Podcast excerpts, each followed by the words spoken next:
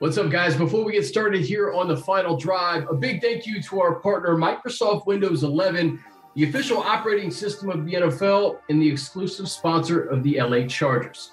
The all new Windows 11 is here to bring you closer to what you love, like the Chargers and the final drive. Learn about all the awesome new features of Windows 11 at windows.com. And welcome in to a winning edition of the final drive. For Haley Elwood, I'm Chris Hayre. Chargers win it in Philly 27 24. What a game. They improved to 5 and 3 in the crazy AFC West. Haley, just uh, initial reactions to this win, first win in a while for this team. Yeah, first win in a while for this team, and I'll uh, I'll quote Chris Rumph's Instagram story where he said "one and zero oh vibes," which is really what this team needed. And and guys have talked about it over the last couple weeks, and it hasn't really gone their way. But just getting that one and hopefully stacking from there, and the appropriately named Final Drive podcast, Final Drive for the Chargers, they got that ball back with just over six minutes to go, tied game, and they never looked back. That offense never looked back, and, and Philadelphia's defense couldn't stop them. So I think things like that, I think obviously the play of Justin Herbert, his stat line was incredible, and he sort of returned to the Justin Herbert that we know and, and love him to be. But uh, but overall, just a pretty good showing, especially from this Chargers offense, which really spread the ball around. And you look at someone like Keenan Allen too, who had just a dynamic day, and it was very clear that that chemistry with him and Herbert was back on and on the money all day today. So one and oh vibes again to quote Rumph, but um a good one, good one to get back in that win column for sure. As you said, especially, and I'm sure we'll talk about the AFC West later, but especially on a day where every single team in the AFC West has five wins right now. It, it's so wild right now. And, you know, Chris Rumph should be happy. He's being quoted here on the final drive. And for, for Philly, you know, it, for me, Haley, it felt like the Washington game, although they needed mm-hmm. a score to win it as opposed to just icing out the game. So to, to like, to have the ball, to hold on to the ball, to convert on that fourth down and to have Dustin Hopkins win it. He got the game ball in the locker room. And, you know, this was a place that he's kicked a, a lot in um, from playing in Washington. Yeah. Missed the extra point, but really redeems himself at the end. He does. And Brandon Staley said they wanted to finish the game with the football and that they did. And then when it comes to, to Hopkins, I mean, yeah, you look at this game, there were one, two, three ties this game. So it, it just kind of went back and forth a little bit. And, and, but really the goal, as Staley said, was to finish the game with the football, was to finish in the fourth quarter, which they did. And I actually loved what Hopkins said, where he said he had to introduce himself to some of the guys in the locker room That's after great. the game because he still is so new to this team. But great sort of redemption story for him to come back after missing that extra point earlier and really, really just kick them to victory in the end. It was just one of those games where, like I said, it kind of went back and forth, but really, if you were able to hold on to the ball, you just needed that score to win. It didn't matter what kind it was, it was just you needed something, and they got that on today. But you mentioned it, Haley. We'll, we'll start with Justin and just his performance. After, listen, we're, we're so used to seeing Justin have these incredible games where he puts up 300, 400 yards, three, four touchdowns. Uh, it wasn't what we're used to seeing the, the past couple of games against Baltimore and New England. Two good defensive coordinators, defensive minds, and two good defenses. Uh, what a way to bounce back, though. 32 of 38, 356 yards, three total touchdowns and I think what got him going and you know, Keenan and Justin kind of alluded to is just that connection between those two, that opening drive, just kind of getting comfortable, getting back to Keenan. And Keenan obviously had a huge day. Yeah, a very, very huge day. I think Brandon Staley had said this sometime last week that I think sometimes we're spoiled on Justin Herbert. We forget that he's only in his second season in the NFL, and there still is so much that he hasn't seen yet. And so to have kind of the games that he had, you mentioned against two really good defensive coaches, defensive minded coaches, Harbaugh, obviously a former special teams coordinator, but um, but really, really good defensive game plans that went against him. Sometimes you get spoiled thinking like, oh, yeah, he's usually so on, but games like that happen in the NFL. And as we know, this season, it is a long, long season, but he was just on the money today. Um, he also credited the offensive line, and they didn't have, he was never sacked today. And I think that Eagles defensive front is really, really strong, really tough. And so you can give credit. Staley gave them credit too. But um, but as Staley mentioned, Herbert was quote outstanding in the game today. He was accurate, he was patient. You mentioned it, you saw that connection with Keenan again, just how good they are together. And um, and you really felt like he was back in his groove. And you saw it, and, and he clearly, clearly was. Keenan, his 30th 100 yard game. He's just a few yards short of 8,000 for his career. He'll surely get that against the, the Vikings next week. So just a, a big day for Keenan. And we saw Mike Williams, a, a big play again from him, a 49 yarder. Uh, Justin spread the ball around to nine different receivers, but that was such a huge play in the game handling. It was a huge play. And if you want to talk about spreading it around, these tight ends, they had a day for this Chargers Absolutely. offense. You look at, yeah, Jared Cook, four for four for 48. He had that good two point Donald Parham, three for three for 39 and a touchdown. Stephen Anderson, four for four for 39 and a touchdown. You really saw guys like that get involved. And, you know, I think that's something too that that had been missing over the last couple weeks was just the beauty of the ball to be distributed to a bunch of different receivers on this team. And, and it got going again today. And the game plan got them going again today. But the huge, yeah, that Mike Williams conversion was big, even though he didn't end up with probably the sort of mega stat line that we're we're also sort of used to seeing from him during the season. But overall, offensively, it was just a, a complete team effort, which is something that a lot of guys cited after the game and certainly helped get them the win you mentioned the tight ends. I, I, just think that was such a huge part of this game. You know, when Hunter Henry went on to New England and they brought in Jared Cook, and you know, we saw flashes of Donald Parham, Stephen Anderson was on the roster, but to see that collective unit, Tre' McKitty too, I'd be remiss if I didn't mention him and just you know his contributions today. Um, to get contributions from the entire tight ends room, that really kind of helps make this offense um, e- even more lethal than it is with just Keenan, Mike, and Austin. Absolutely. Um, I'm going to mention a really funny Stephen Anderson story, and I think you might know it, but I don't think a lot of other people do. A couple years ago, I was at the Super Bowl in Atlanta, and it was when the Patriots were there and, and the Rams were there. Stephen Anderson was on the Patriots at the time, and I helped host. A, a Marc Summers did a double dare sketch sketch inside opening night, and I had called play by play for a Stephen Anderson and Stephen Gostkowski uh, double dare game, if you will. And so when he came to the Chargers, I had introduced myself and I was like, this is so random, but I randomly met you at opening night. And it's just so good to see him kind of come on because I don't want to say he's been a forgotten guy on this offense, but he does a lot of the grunt work. So to get involved in the passing game today um, and catch that touchdown is really, really awesome for him. And and just like you said, seeing guys like that pick up the contributions of what the Hunter Henry loss was. We know Herbert loves a tight end. He was so great with Hunter last year, but these guys are really, really picking it up. And also Donald Parham uh, what did Staley call him? Basketball magic after the catch. he, he is so tall. It's just there's there's no contest of the, out there when when he can go up and get it because it's six eight. Come on, but yeah, basketball magic from Donald Parham Jr. Chicken Parm as uh, he is affectionately known. Just awesome to see those guys. And also Staley gave him credit too for the blocking that they did. You mentioned Tre' McKitty, some of those blocking, you know, schemes that they added to sort of help with that offensive line really, really made a difference today. And um, and again, just a complete game from that offensive standpoint. Double dare, Stephen. Do you think a, a bigger highlight in, in his career so far is this double dare thing you're telling me about with Marc Summers, or this first touchdown in, of the game in Philly today? I'd probably say the Philly touchdown. Probably, I'd probably go with that one. But um, who doesn't want to get slimed? Come on yeah, listen, it may be a, maybe a close call. Uh, you know, we, we talk so much about the offense. The defense was down a lot of guys today, yeah. specifically in, the secondary. They held their own. Philly kind of found their groove on the ground with, with Hurts and, and Jordan Howard specifically. Um, but they did enough to win. And, you know, I really, I think that's all you can ask on the road is, is keep, keep yourself in the ball game and, and eventually come out on top. Yeah, I mean, they gave up 176 on the ground, though they gave up 115 in the first half. So you could kind of look at that second half and be like, oh, they clamped down a bit, which was good. Um, but that still is, you know, a concern. I'll say that, especially as you move forward into the season. We'll talk about the team's next opponent next week in the Minnesota Vikings and what they're able to do. But they did enough, as you said, that bend but don't break.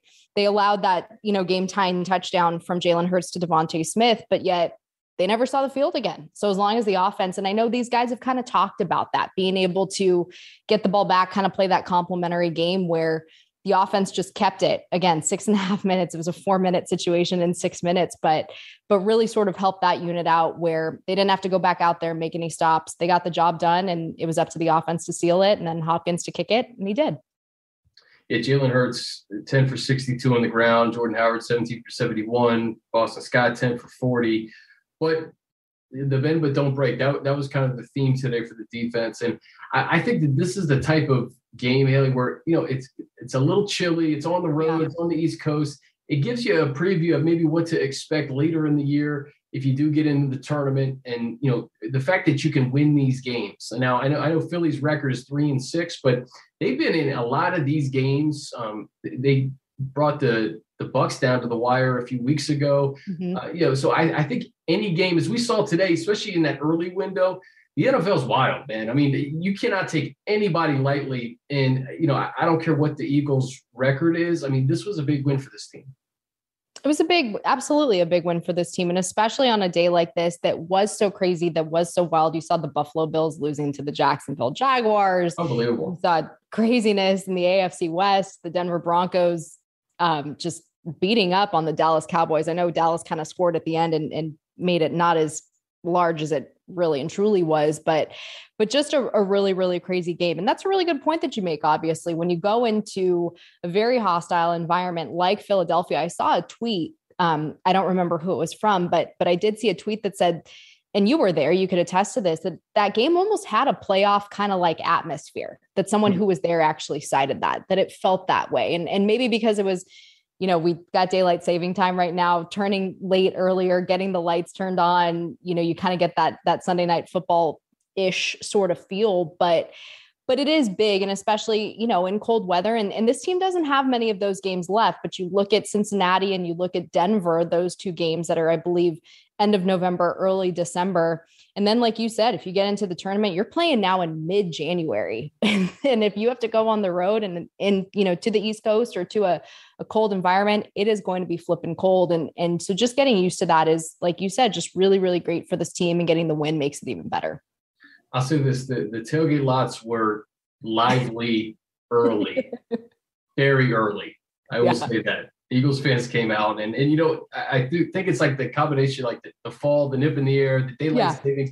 I actually love these 4 p.m. games on the East Coast because it's almost like a primetime game. Like after the first quarter, it's dark out, you know. So it's like it's mm-hmm. like you're playing under the lights, and um, I just I think it was cool to to have this team experience that type of environment and to have Justin really rise to the occasion.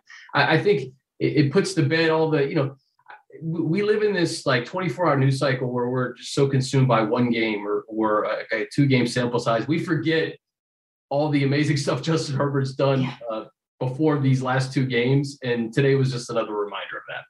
Yeah. And like you said, there's so much craziness that happened in the AFC that it truly is when you want to use the cliche week to week league, it absolutely is. And I think moving forward, and, and I believe we talked about this the last time we were on, when the NFL had first added a 17th game, it was like, oh, it's one more week, but it feels very, very long. And it still feels very, very long. And the way that some of these games are playing out every week, it really is anyone's game right now. Even the AFC West, which a couple weeks ago, you know, looked like there was a clear division in terms of where these teams were trending and where they were going. But now, again, every team in this division has five wins and it's going to get really really nuts here as we sort of hit i guess we're at the halfway point now if we want to do math um, yeah we are. hit- and Haley, it's, it's a great set we should talk about the AFC West because yeah. five and four i guess is past the halfway point. Five and three the chargers are not even at the halfway point. I guess they'll be past it once they play the vikings but um, five and three tied with the raiders at the top of the division. Obviously it's early in the season and that early tiebreaker kind of puts the chargers at the top what do you make of this AFC West? I mean, the, the AFC North, I looked at just all the divisions. Oh, AFC North one. is also very, very tight.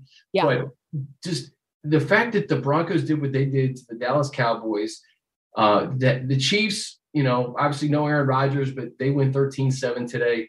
And then the Raiders losing on the road to the Giants just tightens this thing up that much more.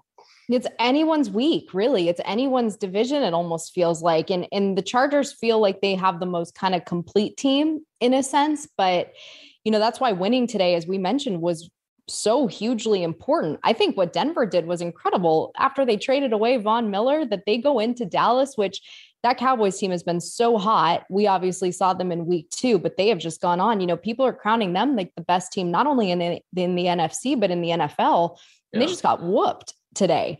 Now, what's really interesting is when you look at next week, the Raiders and the Chiefs play each other. So you are going to start getting into these divisional games where, and, and much like the AFC North too, where teams are going to kind of start beating up on each other just within division and, and maybe some stuff will even out then but it is really really interesting how this entire really AFC picture shakes out but as you mentioned the Chargers though being 2 and 0 in division is hugely important right now just given the sort of win loss record that they have that they do have that leg up on the Raiders just because of that um, that tiebreaker. But it's going to be really really interesting. This this whole conference it's kind of a buckle up and let's see what happens the rest of the way because it's wild. And today was wild. It was. And these Eagles play the Broncos next mm-hmm. week in Denver. So I mean that's not an easy game for, for Denver either, based on what we're starting to see from Philadelphia. And I, I think their commitment to the running game. It should be an interesting game in Denver. Now, you know, the Chargers play the Vikings next week, who who lost to the Ravens in, in overtime. Yeah. Just first glance at, at this game, Helly, what do you think? Um, contain get Dalvin Cook. It's what you got to do. And I think teams will understand. I think you saw kind of Philly have that command over the run game at, at one point during this game against the Chargers. And I think that's the most important facet. But then again, you look at, you know, Minnesota's receiving corps is not lacking. Obviously, Justin Jefferson. This is the big Justin game, the big AFC offensive rookie of the year game when you look at the two Justins yeah. and and what uh, Minnesota was hoping would be at the end of last year. But um, but one note that Courtney Cronin had tweeted that Mike Zimmer said after the game was they believe Harrison Smith will be out next week due to COVID protocols. That's a huge loss for their secondary for sure. But um, you know that should be a good game. It, it, this this is that weird 17th game, right? This is that weird. We go back to a couple years ago where you play the NFC North, your opponent that finished the same as you in the NFC North, but my first blush is just contain Dalvin Cook. The guy's a monster out there. Madison, their run game is actually really, really good. And and even though they've been losing, I mean, they're three and five, but they took Baltimore to overtime in Baltimore. And Anthony Barr, I believe, had an interception on um, Lamar Jackson. I think our game had started. So I, I obviously it didn't end up well for them because the Ravens ended up getting the ball back to kick it and win. But they played Baltimore tough. And so this will be really interesting. You know, another unfamiliar opponent, Linval Joseph revenge game. We'll see what happens, Ooh. but uh, but should be good. Should be good. Back at SoFi. Dalvin Cook 17 for a buck 10 today. And you're right. I mean, that's that's priority A, B, and C, right? Is to contain Dalvin Cook, contain that running game. And you know, Kirk Cousins, he's been playing pretty decent ball this mm-hmm. year. Um, he was 17 to 28, pair of touchdowns today, uh, passer rating of uh, 104 on the road against the Ravens, and you know, Chargers were obviously there a few weeks ago. So uh, the Vikings certainly won't be a pushover at SoFi Stadium. Um, anything else stand out to you tonight, Haley, from this game? There, there was so much, I think, offensively too. The, the, fact that Justin spread the ball around so much and, and the offense kind of picked things up, and I thought special teams was solid today as well. They were. You saw really, really great returns from Andre Roberts, and that was something that obviously this team had been lacking uh, prior to signing him.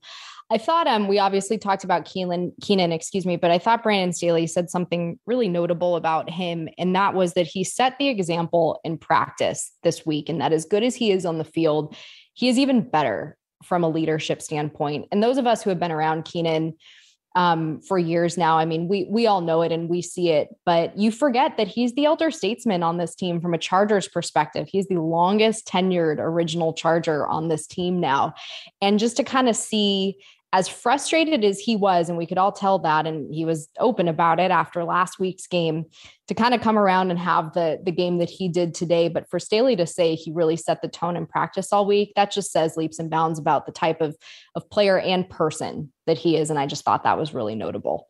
Yeah, it's a it's a great point, and uh, I, I think sometimes we I, I don't take for granted, but I think sometimes that maybe the league takes for granted just how good Keenan Allen is, and today was just another example of that. So, uh, big win for the Chargers, Haley. They're, they're five and three. Uh, the Vikings on deck on Sunday. Uh, Chargers Podcast Network. A couple things, guys. Playmakers Wednesday. Who we got, Haley? We are going to get Natara Holloway from the league office, and she does a really, really great job putting on a couple forums for the general managers forum, the quarterback summit every year, just to get a little inside perspective on some of the things that the league is doing on their end to increase diversity and to increase opportunities in the game. Really going to be excited to talk to her. I got a chance to sit in on both of those summits um, earlier this off season, and it was just a really interesting perspective. So, looking forward to talking to her yeah, check that out. Playmakers on Wednesdays, Chargers Weekly Thursday. And Haley, running for history, episode one was Friday. Episode two, I think, is going to be my favorite one because it's all about the draft. And I know you were heavily involved in this one.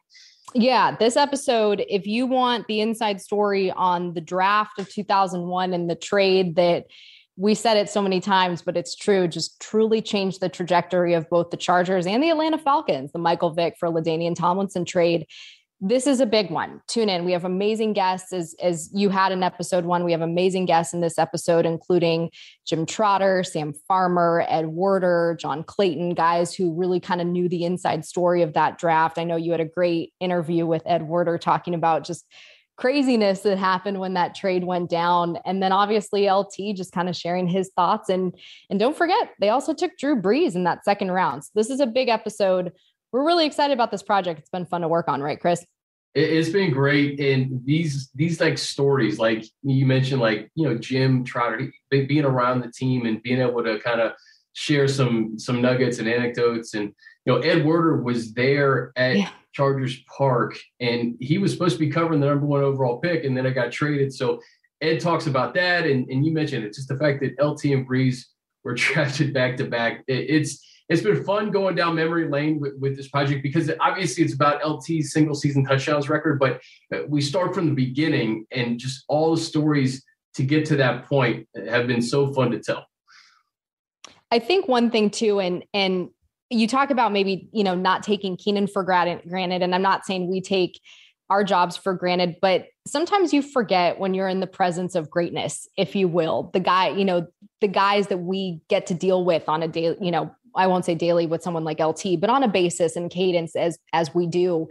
And I think when you get to sit them down and, and hear stories like this and, and talk to them in the way that we both have, it really, really is something truly, truly special. And as someone who grew up in San Diego and was in high school and had graduated high school that 06 season and and those Chargers teams man they were so good back then it's kind of really cool to revisit it from that perspective but it's been awesome those inside baseball stories like you said those are those are the kind of meat that we're hoping to give all of our listeners and viewers. And uh, you got that in episode one. You'll definitely get that in episode two also.